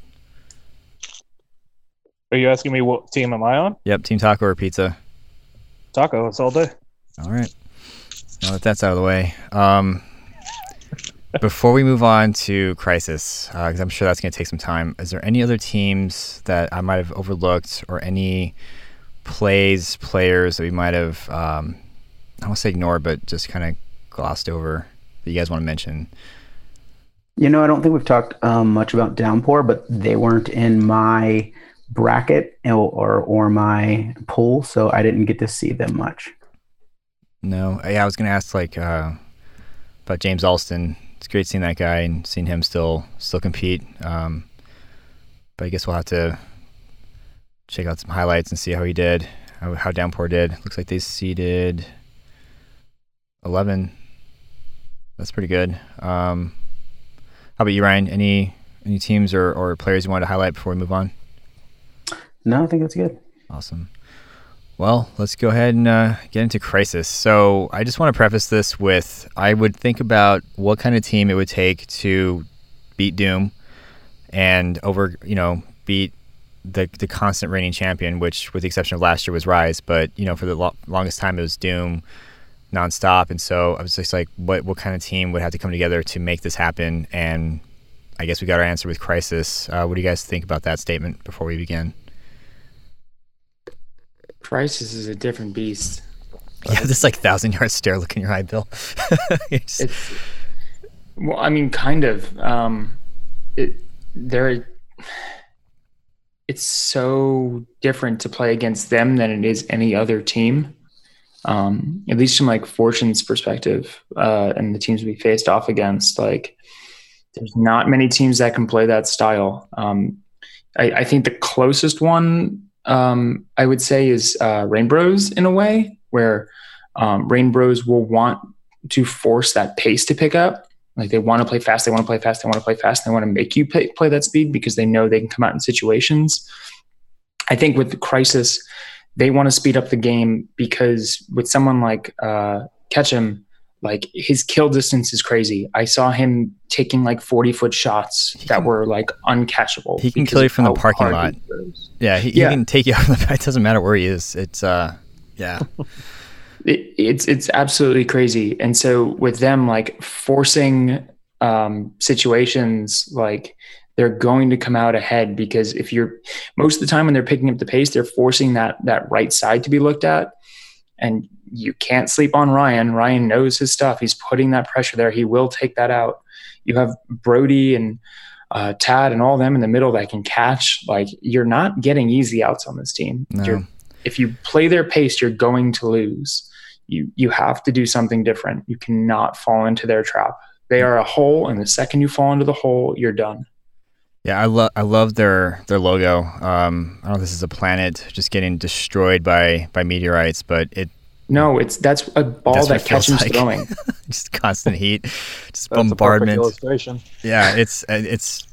I hate to say it, but yeah, it it's it's a sick looking. It, it sets the tone for that team, and I'm kind of looking over um, Tyler's spiel on them, and um, you know, just to kind of skip over, he just says, uh, top to bottom, there is no team in the country that boasts as much talent as them, and with Ketchum, Payan, and Brody leading the chart, that that's like the three horsemen of the apocalypse. Um, There's four. I know there's four, but I'm only reading Ketchum, Payan, and Brody. So the fourth, I mean, it could be what Tad. It could be uh, is Mike McGee on that team. I think that's part of the whole rule thing. But we'll just say three for now. Let, let's let's let's let them figure out who their fourth horseman is. But that is just uh, yeah, that's a lot. Um, yeah, Tad played really well this weekend um, for Crisis, and yeah, I agree with you guys. Um, they're a fast-paced team. I, I think uh, that's why I think Raiders um, can play well against them, in that we can also be a fast-paced team. Um, I think they crushed us at 8.5 when we played them, uh, but in no sting, that was our very first no sting game, and I think. I I wouldn't say this is a weakness, but they are a they skew to a younger team, and coming out for the no sting. I don't know if they just weren't they were just kind of easing into their day or or what it was, but uh, Raiders 2 0'd them on in in, in no sting Hmm. um, to start off like right off. We were like, whoa, did we just beat them? That's insane. Now, if we played them in seven games, they would they would crush us, but. Um, it, it was shocking to beat them in that if you play fast and can hit those shots um, and you come up with some crazy catches, uh, you can beat them, I guess. Yeah, a lot of things have to align for you to get the upper advantage on them. Uh, playing fast and connecting your shots. If you're putting four balls and catch them, you, you sure as crap better hit them. Otherwise, you're going to pay for that. Um, and I know this is from practicing. Uh, Headhunters has the we have the fortune and misfortune, as I said in a previous episode, of getting to practice with them. So it makes us sharper, um, but at the same time, it's also it would be nice to not die during every practice and not feel like we're going to. But they definitely, um, if you can slow them down and kind of just I don't want to say uh because it's different with Payan. And I made this comment uh, during the Tribune recap. I don't know if you might remember, Bill, but it just seems like there are a bunch of cannons kind of vying for who's going to throw. But then you throw Payan in there, and I think he kind of brings stability to that and control. You're not in your head, so like I think you know what I'm talking about. Like that was missing in the Tribune. It was obviously there for for West. So from what you've seen, just playing against them and watching, do they look like they were more controlled? Do they even have to be, or was it just a, a like have they, as they've been saying, a complete sweep? Yeah, I think every time I saw Ketchum get out, Payan was like, "Okay, like I am going to lead this court now," and we're like, I don't think they really huddled until Ketchum got out, and then Payan led that court. Um, but you know, I'm, I'm only going to see so much. Right. Um, but that having him be the guard on on Ketchum is absolutely crazy. Like shout out to Ruwan for doing as well as he did against that that combo on that right corner. Like that's that's death it's staring you in the eyes right there. What is that number ranked one and number two on the last year's power ranking? Yeah, that's like, a great combination you want to fight. it's that's it's nuts. It's absolutely nuts. That's crazy. Um, you, you know, sorry to, to, jump in there. I, I think um, some like a team like Rise had kind of when they came along from from what I hear had kind of set that tone of like now we play with corners and and here's the new style of dodgeball and you got to slow it down to get the wins. Crisis, and I don't know if this is how it was back in the day, have like a brand new style of like you put your cannon right in the middle and you just let him light people up. Uh, and as long as you can protect him, uh, that's that's what you do. Now, is that what what Rise does with Chris Bell or Stott? Probably, but um, for some reason, it just feels so much more overpowering with someone like Ketchum. So to, to answer that question for you, um, Rise's style used to be put Timmy in the middle, and they used to call him the presser, and his sole role was to, uh, okay, oh just call him Timmy. I meant Tim. Um, if yeah, that that's 2007 me talking, uh, but he would be there to just draw fire because he was so good at blocking, so good at dodging. He would do that, so you'd expend all your ammo on him, miss, and then they would come at you with whoever was on the team at the time, um, their cannon, so to speak. So it used to be big throwers on the left and the right, and your best dodger slash berserker, whatever you want to call them, in the middle. Uh, that's obviously since changed. So kind of kind of cool that you brought that up. But uh, yeah, I didn't want to interrupt you, but I did want to throw in that little fanboy fact right there. um, I wanted to say real quick, actually going back to Crisis. So they have all this power, right? But then I think when you have Ryan there and Tad, I think they bring an intelligence to the team that uh, without it, they would just be. I, I don't want to say like easy to beat. If you can survive the onslaught, then you can overtake them. But because you have Ryan, because you have Tad, it's like like you said earlier, like not every out is going to be easy. You have to fight for every single one. And curious to see how it's going to play out with uh, rounds two, three, and, and nationals. But um, before we move on, do you guys have any other comments about Crisis or any other teams? I think Crisis was I wanted to save for last. So, any thoughts there, Bill? Well, oh God, just, just, still reliving it. I'll, I'll, leave it at that. Just oh god. yeah, no, I'm, I'm having like flashbacks. Like, uh, I, someone has a video of me like trying to block a shot of like, I think that Payan through, and like I had I like jumped and had the ball down, and like it basically made me one of those birds that like drinks the water out of the cup and like forced me onto my stomach like it hit me so hard. Like just hitting my blocking ball rotated me in the air and i was like on my stomach. I'm like okay this is absolutely nuts. So yeah. Fair enough. How about you ryan? Any uh any final thoughts on crisis or open overall? No um you know they're clearly uh, the number one team right now. I think You've got Crisis as one, Rise as two. Um, I think the next couple of spots, you know, you've got Fortune and Heat and Rainbows up there, but um, I think Havoc, Headhunters, I even think Raiders even all have a shot to do uh, really well and finish towards the top in the next couple of tournaments. Um, seems, yeah, seems like we've got the set maybe at least the top nine, ten teams are going to be your top 10 teams for, for, for the West.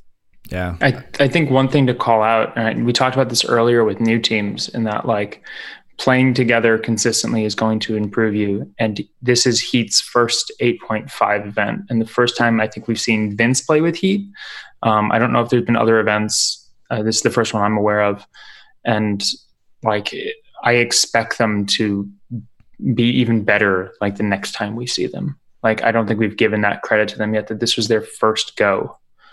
Um, so I look forward to seeing them and, and what they do. Yeah, as I, as I may have said with Payan, um, I'm pretty sure Vince has that element that he's gonna be like, okay, let's let's re-examine what went wrong, and and show up having learned better of ourselves for round two, and definitely not writing them off. And you look at who's tied for fifth right now: Heat, Rainbows, Raiders, Havoc. I mean, that can it, it can go to anybody. I think Crisis is probably gonna stay on first for rounds two and three. That's my prediction, but two through five is is open to anybody. Um, but do you want to actually go over like so? Let's go over the, the last power rankings, and we'll kind of close it out with this possibly. So power rankings: one was Rise, two was Crisis, three was Heat, four was Rainbows, five was Fortune, six was Thieves, seven was Havoc, eight was Gridlock, nine was Headhunters, and ten was Raiders. So now that you guys had to kind of live this through, um, and looking at you, Ryan, what would you say the newest power rankings or updated ones would be? Yeah, I'd say you flip the top two. You put Crisis as one, Rise as two. Um, Fortune jumps up a lot because of how they finished uh, in second place. So I put them at three. Um, Heat, I think, did pretty much how they thought they were going to do. Um, but Fortune taking that second place, I think, jumps them above the Heat. Um, Rainbows, I think they dropped dropped one place just to um, have Fortune jump up there. Um, Havoc uh, did pretty much status quo. Uh, Headhunters, I think, jumped up because of how they finished. Um, the Raiders, I think, at 10, I think we jump up to about eight. And then I think Thieves and Gridlock drop because of their losses. Um, they probably didn't fit finish as well as they wanted to, um, but it's still anybody's game there. And then you've still got Downpour, Arsenal, and Grit kind of on that borderline, um, trying to break into that top 10. Just waiting uh, for we'll that. See how they do. Yeah, just waiting for that team to drop and, and show up stronger with uh, with lessons learned for round two. Yeah. Yeah, I uh, I kind of agree. I mean, you know, the the bias portion of me from Headhunters wants to say no, put us up there, like sixth or fifth maybe. But um, as we just talked about, you can't write off Heat as much as you want to. Um, there's just too much experience in that team to I think rein in the uh, the younger guys, get them focused on whatever they need to do to, to get better, and they're, they're still going to be a contender and not go anywhere. I, I mean, Headhunter's big biggest thing is going to be what do they do without Billy for round two? And yeah, because I think he was a game changer for how they performed at round one. And so I'm really excited to see what they do in, yep. in round two. I'll uh, I'll give you some insight on what exactly we're gonna do, and that is we'll figure out later. but that that's uh, that that is probably why, like I said, as much as I'd like to see top five power rankings, uh, we're, we're, probably going to be seven until we figure that out. And it, uh, the good thing is we've got a lot of practice to do until then. But um, Sergio made the comment: uh, Vince will give Heat uh, the stability like Payan gives a Crisis, and that is uh, very cool, very terrifying. And uh, but I agree. So otherwise, it's going to be the same Heat team from last year, and I don't think anybody remembers them. So. That was some shade, by the way. Uh, heat, if you guys are listening. How about you, Bill? What are your thoughts on top 10, at least with what's presented here? Would you agree with this, or what would you shift around? I. My my main, I think Havoc is lower rated than I, I would want them to be, but I don't know where they would go. Like you have Crisis at one, and that seems solid to me. And then two through six, sorry to both of you at seven and eight, but like that that next five, like it's it's nuts that that next five. Right. Um, Havoc was, you know, they lost to Crisis in single elimination, and I, I think if they didn't face them, um, they they would have had a a deeper run. Um, just from the intensity I saw them playing. Um, like I, I didn't get to see a lot of rainbows but um, from what I know of their play, like they're it's yeah, I don't know. They're they're kind of in that that crisis boat where they want to pick up the pace, and you know I, I think they belong in that mid that mid two to six, but does Havoc belong above, above Rainbows? Um, I, I also where did Rise fall to? Rise fell to Crisis, right? Uh, yeah. And, and this, right, yeah. like Havoc taking two off Crisis. Havoc was the only team to take two off Crisis. Like just to call that out, and I think that's a, a fact that's like gone under like appreciated. Like everyone else went four one against them or four zero, and Hmm. so I think Havoc has um like I, I think they're going to have a better season than the power rankings giving them right now. Um, so maybe I bump them to five and Rainbows at six. Um, I look forward to uh, seeing my fellow PNW players soon and to hear why that's wrong. Um, They'll but answer uh, I, I know I'm going to hear it. Uh, you. you will pay for this bill. yeah, but I mean, at the same time, like, I don't know. Like, I want to see Rainbows and and Havoc play. Um, if that video is out there, I'm going to watch that. But both those teams are are different this year, right? Like, uh, Rainbows had their swap at nationals. Um, Havoc having it this year. I, I don't know. This the the top four is going to be uh yeah it, I don't think it's set. Like I think Crisis is up there, Rise is probably up there, and then that third and fourth spot is is up for grabs by anyone. Like there's no guarantees. It's awesome. It's- Yeah, and I agree. There, there's a bit of a line in in between six and seven there to say any team that's seven and down is going to have to um, step up their game to be able to break into that top six because the top six, I, I think, are are pretty established good teams. That and I think there's going to have to be some upsets. Um, Crisis is just going to have to eat crap on round two for some of these teams to get into the top two or top three, I think. Um, and yeah, we'll see if that happens. So, you know, as, as I might have prefaced, I might have to reiterate it in the, in the post and whatnot, but I, I really don't want to go too much into no sting. Um, my, my focus right now has just been open 8.5 and women's to just make sure we give those divisions their due and not try to keep everybody on here for three, four hours at a time. But I do want at least kind of somewhat talk about no sting. Um, let's start with you, Ryan. What were your what were your thoughts here? I'm looking at your notes, so we can kind of start there. Just real quick round robin, highlight teams that you wanted to mention. Yeah. Okay. So, um, no sting. I think was uh, it was it was it was a fun time. It was just like playing. It was like replaying the tournament over again. You're just playing with, with a new ball style. Um, a majority of the teams finished. I want to say pretty close to where they did in 8.5. Um, but I think there were some noticeably some teams who kind of dropped off. Um, I don't think no sting is their ball. Um, and there were some teams that kind of finished better than they did at 8.5. So like Thieves, I think did pretty well at no sting and they're pretty much a no sting team. So um, you would, you would expect that. It's funny because uh, in the group chat, or, or maybe Nate was telling talking to me. Um, he's like, "Yeah, no sting's dumb. We're not doing it anymore." And so teams that dropped off, headhunters, like, yeah, we're not, we're not. This is not our ball, and we're not going to try. So um, there's definitely that. I definitely agree with you there. And um, it's I don't want to say it's kind of good. I don't know how this comes across, but um, looking at the actually I'm looking at the, the brackets here. Yeah, it, it's it talking about Heat not being down for the count. Like they took third, so that seems to align more with where they belong. But um, what about you, Bill? What are your, some of your thoughts on on no sting? Yeah. Um, one, we got to play against LADC first, and they are such a fun team to play against. Like, I look forward to seeing them play more and more, um, especially because we, you know, picked up Robbie for uh, Fortune for our Tribune run, and uh, you know, we were throwing catches at him despite knowing exactly what he was capable of. So, shout out to him. Like, Robbie Weber, you said awesome. Say again, you said earlier that was Robbie Weber. Robbie Weber. Okay. Yeah. Gotcha. Um, yeah, and then I, I think we kind of hit the same uh, the same issue that Havoc faced in 8.5 is that we hit crisis early, mm. right? So we finished like the fourth seed um, of the day for no sting, and then hit crisis. Like we, we probably should have faced around later, so to speak. Uh, but uh, thanks, thanks Ryan for taking them out in that early match.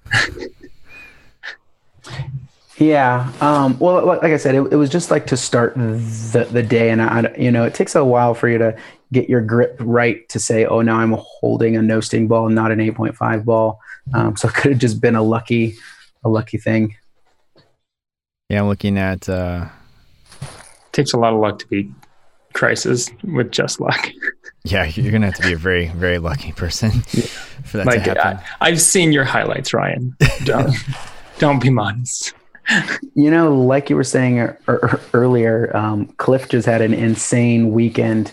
Um, tons of catches, tons of kills. Um, it was a it was a team thing, but but Cliff Cliff played great. Oh God, Sergio's like you can say it doesn't take luck, but good fortune. Yeah, we went there already, Sergio. yeah, well, even oh, good fortune lost to crisis for. Uh, yeah, like, I think uh, your fortune ran out there with uh, four to zero. Oh.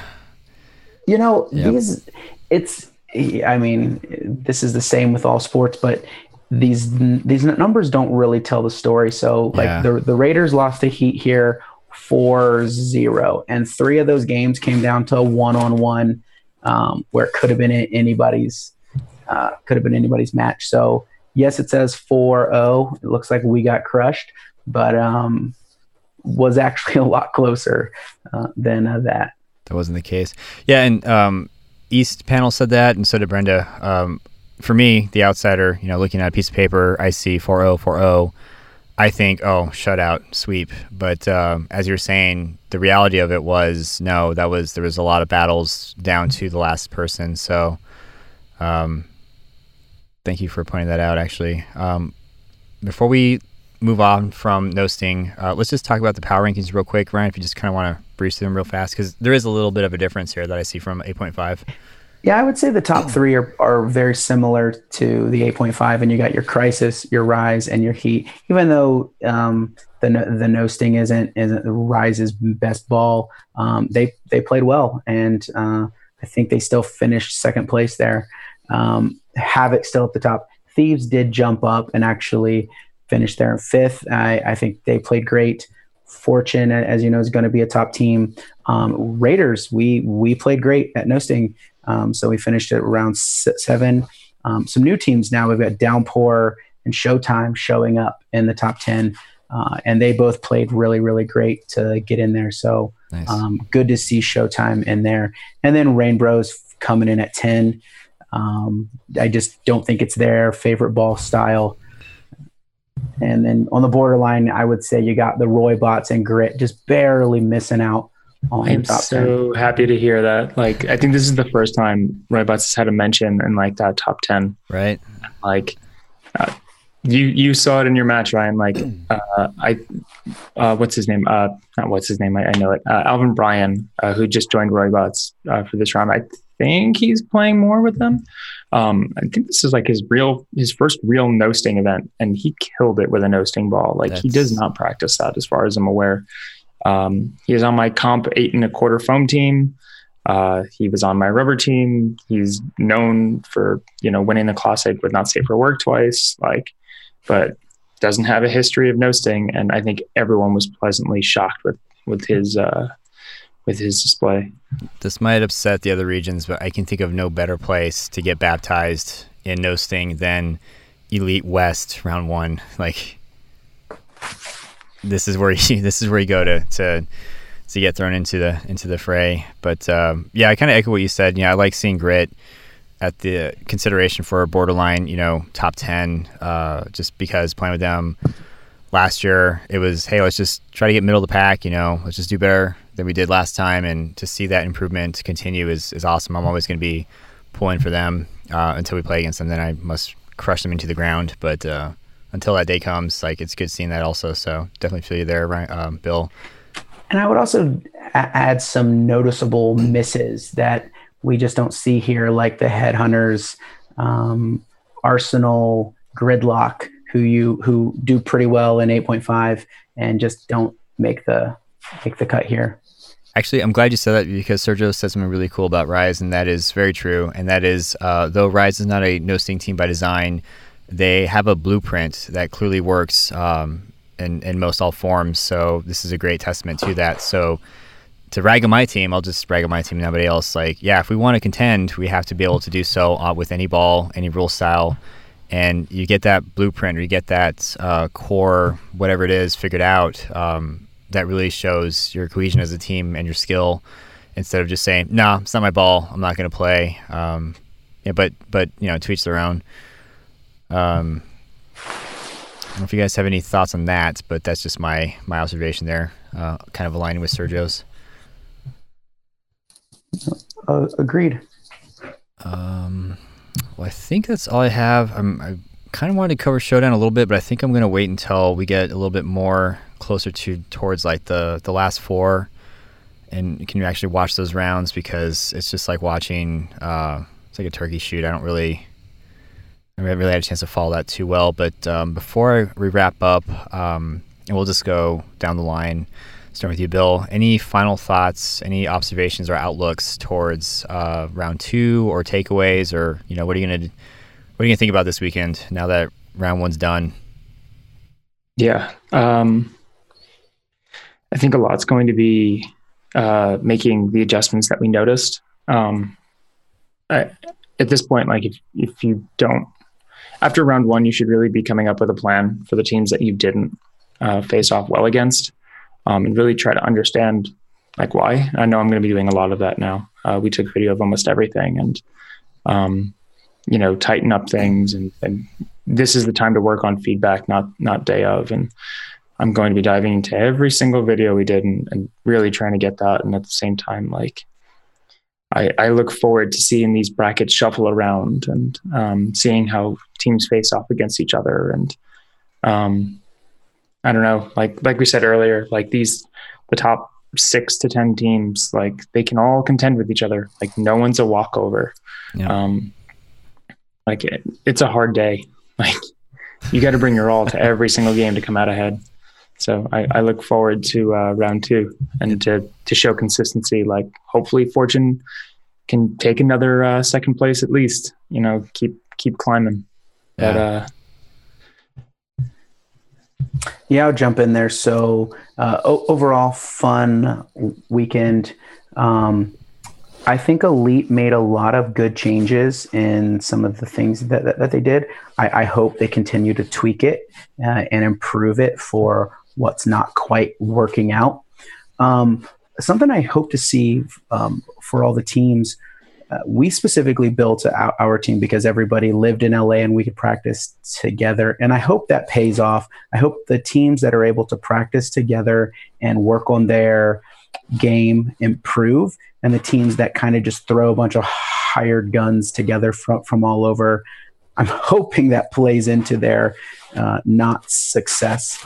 Um, whereas teams that get to practice together, hope, hopefully they can build and grow. So we'll see how that plays out. Yeah, I'm I'm on board with that, um, and that's that's one of the main reasons why I left Grit. And I, I told on um, when I agreed to play with him last year, I was like, just so you know, I'm probably going to be like a one to two year commitment, uh, but I'm definitely going to leave you for an Arizona team because I want that, um, especially as I keep saying, you know, I'm I'm like maybe one, two, three years left. Um, I want those to be spent building an Arizona-based team, and the Headhunters is a really convenient way to kind of have that as a platform or a launch pad. But I, I definitely agree. The teams that play together consistently, practice together, even go so far as to hang out and socialize together and form that true team cohesion. I imagine and I kind of hope are going to be the teams that actually come out ahead. Rise being a great example. Yeah, they import Allen and uh, and Chris and Chad, but they also fly to San Diego to do their little boot camps or, or practices, and uh, it shows. And I, I, realized this after years of watching Doom. Like they were always together, they were always uh, playing together, and I think that's going to pay off. And we'll see. We'll see if Crisis is the team that says no, we can pe- get people from anywhere. It doesn't matter, or we'll see uh, what happens with the final following uh, two to ten slots. But uh, yeah, I agree with you, man, on that one. Um, but yeah, I think that's all I got. Um, guys, thank you so much for for hopping on and, and, and taking such copious notes. This excites me. I love seeing this. It, it makes um, it helps me capture as much as possible. So I, it's definitely not unnoticed and definitely not. Uh, it's definitely appreciated. So um, I look forward to the next one. I'll just leave it at that.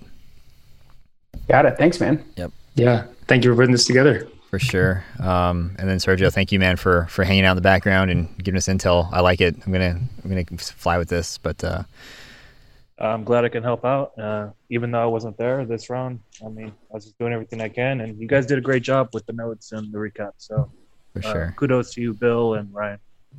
Awesome. Thank And you. then- Thank you. Thank you.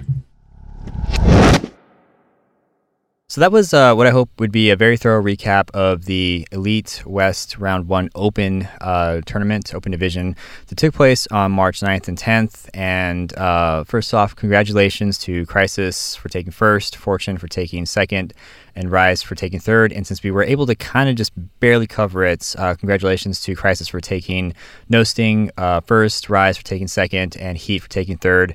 Uh, don't feel too great about skipping co-ed or foam um, but a lot of that just had to do with time constraints and just being able to i don't want to this this might sound uh, mean or hurtful but i, I don't want to focus too much on those divisions just yet. I want my, the majority of my focus to be open 8.5 and women's and i'm kind of bummed it took me this long to figure this out but i think having the women's division covered separately with its own panel or soon to be panel um, is the way I want to go moving forward. That way, uh, our panelists don't have to just wait in the background and sink hours of their evening waiting for a chance to speak for 20 to 5, 20 to 30 minutes. So, definitely am proud of this new format. I really hope that it's received well. Um, Ryan, Bill, guys, thank you so much uh, for taking the notes uh, leading into this recap. I think that probably helps the most.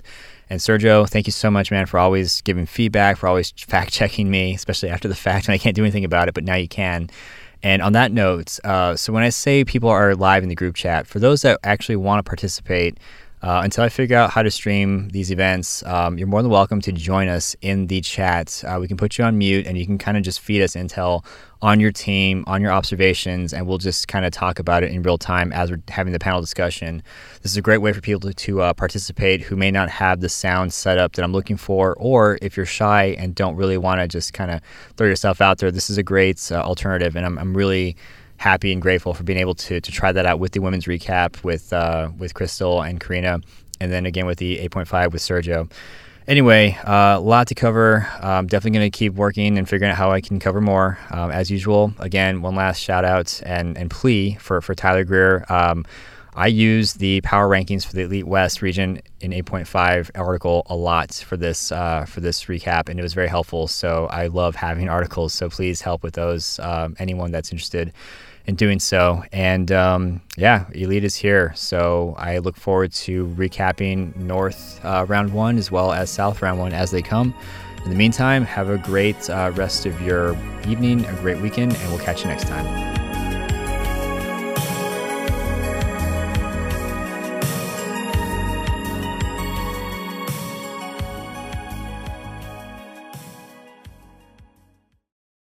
Oh, I do have one more person that likes um, single elimination, two days, best of seven stuff, and that's my uh, physical therapist, uh, who gets to see me more often, and uh, you know he's loving this.